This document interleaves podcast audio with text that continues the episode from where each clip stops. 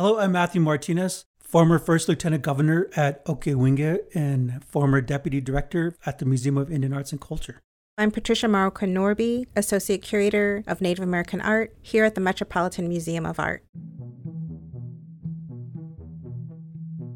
We're looking at Georgia O'Keeffe's 1937 painting from the faraway nearby an enlarged mule deer skull levitating above a landscape, which is a desert landscape in the southwest. And I would say that my interest in her work began really heavily around 2010 when I took a trip as a graduate student to New Mexico and stepping off the plane and walking into the airport, there was a sign that said, Welcome to O'Keeffe Country. It was one of my first trips to New Mexico, and I had always understood New Mexico as an indigenous space. So to have that type of welcoming so public struck me, and I began to wonder why New Mexico was being identified with one specific artist and how that impacted local indigenous communities.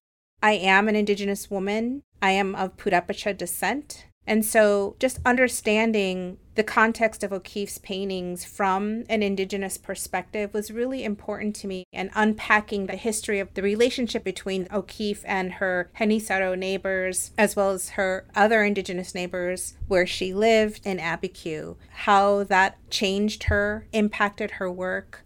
There's so many layers to her imagery, and there's so much information that has been omitted by the American art historical canon and so I wanted to take the time to do a deep dive and really explore those layers and what they mean to different people.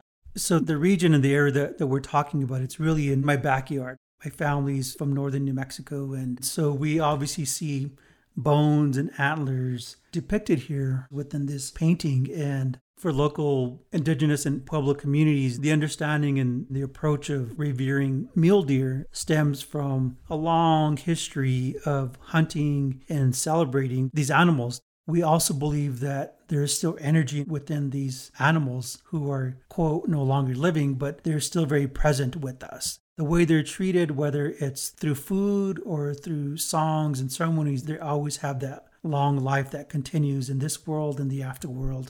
And looking at this painting here, I think about where this lives within the particular piece, within an institution, within a larger community story. What interests me is that O'Keeffe aestheticized what, in many ways, was a traumatic history for local communities. Many of her bone depictions were created during the 1930s and then into the 40s, following the 1934 Livestock Reduction Act. And this was an act which impacted a number of indigenous communities in the Southwest, but was mainly enforced on the Navajo or Dene peoples. Oftentimes, the act is associated with environmental issues, so overgrazing because of overpopulation of livestock. But when you look back at the records, it actually reveals this bias toward the cattle industry. So there are some questions about if perhaps indigenous people, local Hispano communities were targeted intentionally by the state and federal government. We know of one example when horses were executed around a drinking hole in the Abiquiu area. Their bodies were left there, and for many years, local people mentioned that you could smell the animals decaying over time. So O'Keeffe was known to have walked through the Abiquiu landscapes, bone collecting, and even local community members talked about this and were very puzzled by this. And I think it's important to understand that yes, there were bones that were acquired naturally through the specific life cycles of the animals, but many of the bones that she found may have also been part of these livestock reduction processes. And so O'Keeffe's understandings of the bones is completely different from other people and their experiences with bones in the desert. Traditionally, for a lot of northern New Mexicans, Hispanos, and indigenous communities, there's a protocol of items that are left untouched if you see them, you appreciate them. They're part of the larger landscape. If at a particular time any items are collected, they're probably put to traditional uses in ways that give life. These are items not to be collected and objectified, but actually put within a particular context that is long and as old as the Southwest is. So when I look at paintings or photographs, I often think what's not captured is also part of that story. We're obviously looking at this image of a mule deer and these multiple antlers. So what's missing, right? Where's the body? Did that decay or was it something that was just removed and set aside because it wasn't pleasing to the eye to be painted? Well, I really appreciate that you bring up what is omitted from the painting, Matthew, because I'm often interested in what are the embellishments. And we know anatomically that this is not correct, that O'Keeffe was looking to her own imagination and is adding additional antlers to this mule deer skull.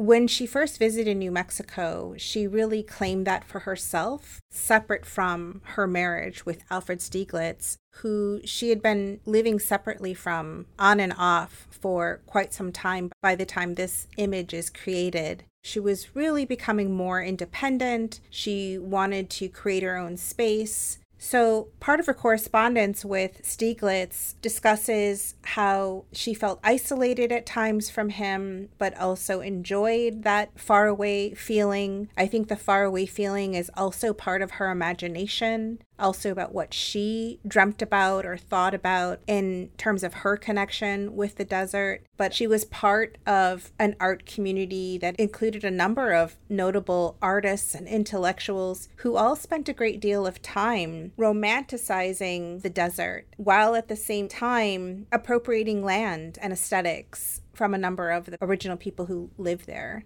It's important to understand the historical backdrop of New Mexico and, and the Southwest. New Mexico was granted statehood in 1912, and it took a long time to get to that point because of the debate in Congress that there were, quote, too many Indians and too many Mexicans in the Southwest for the state to be part of the Union.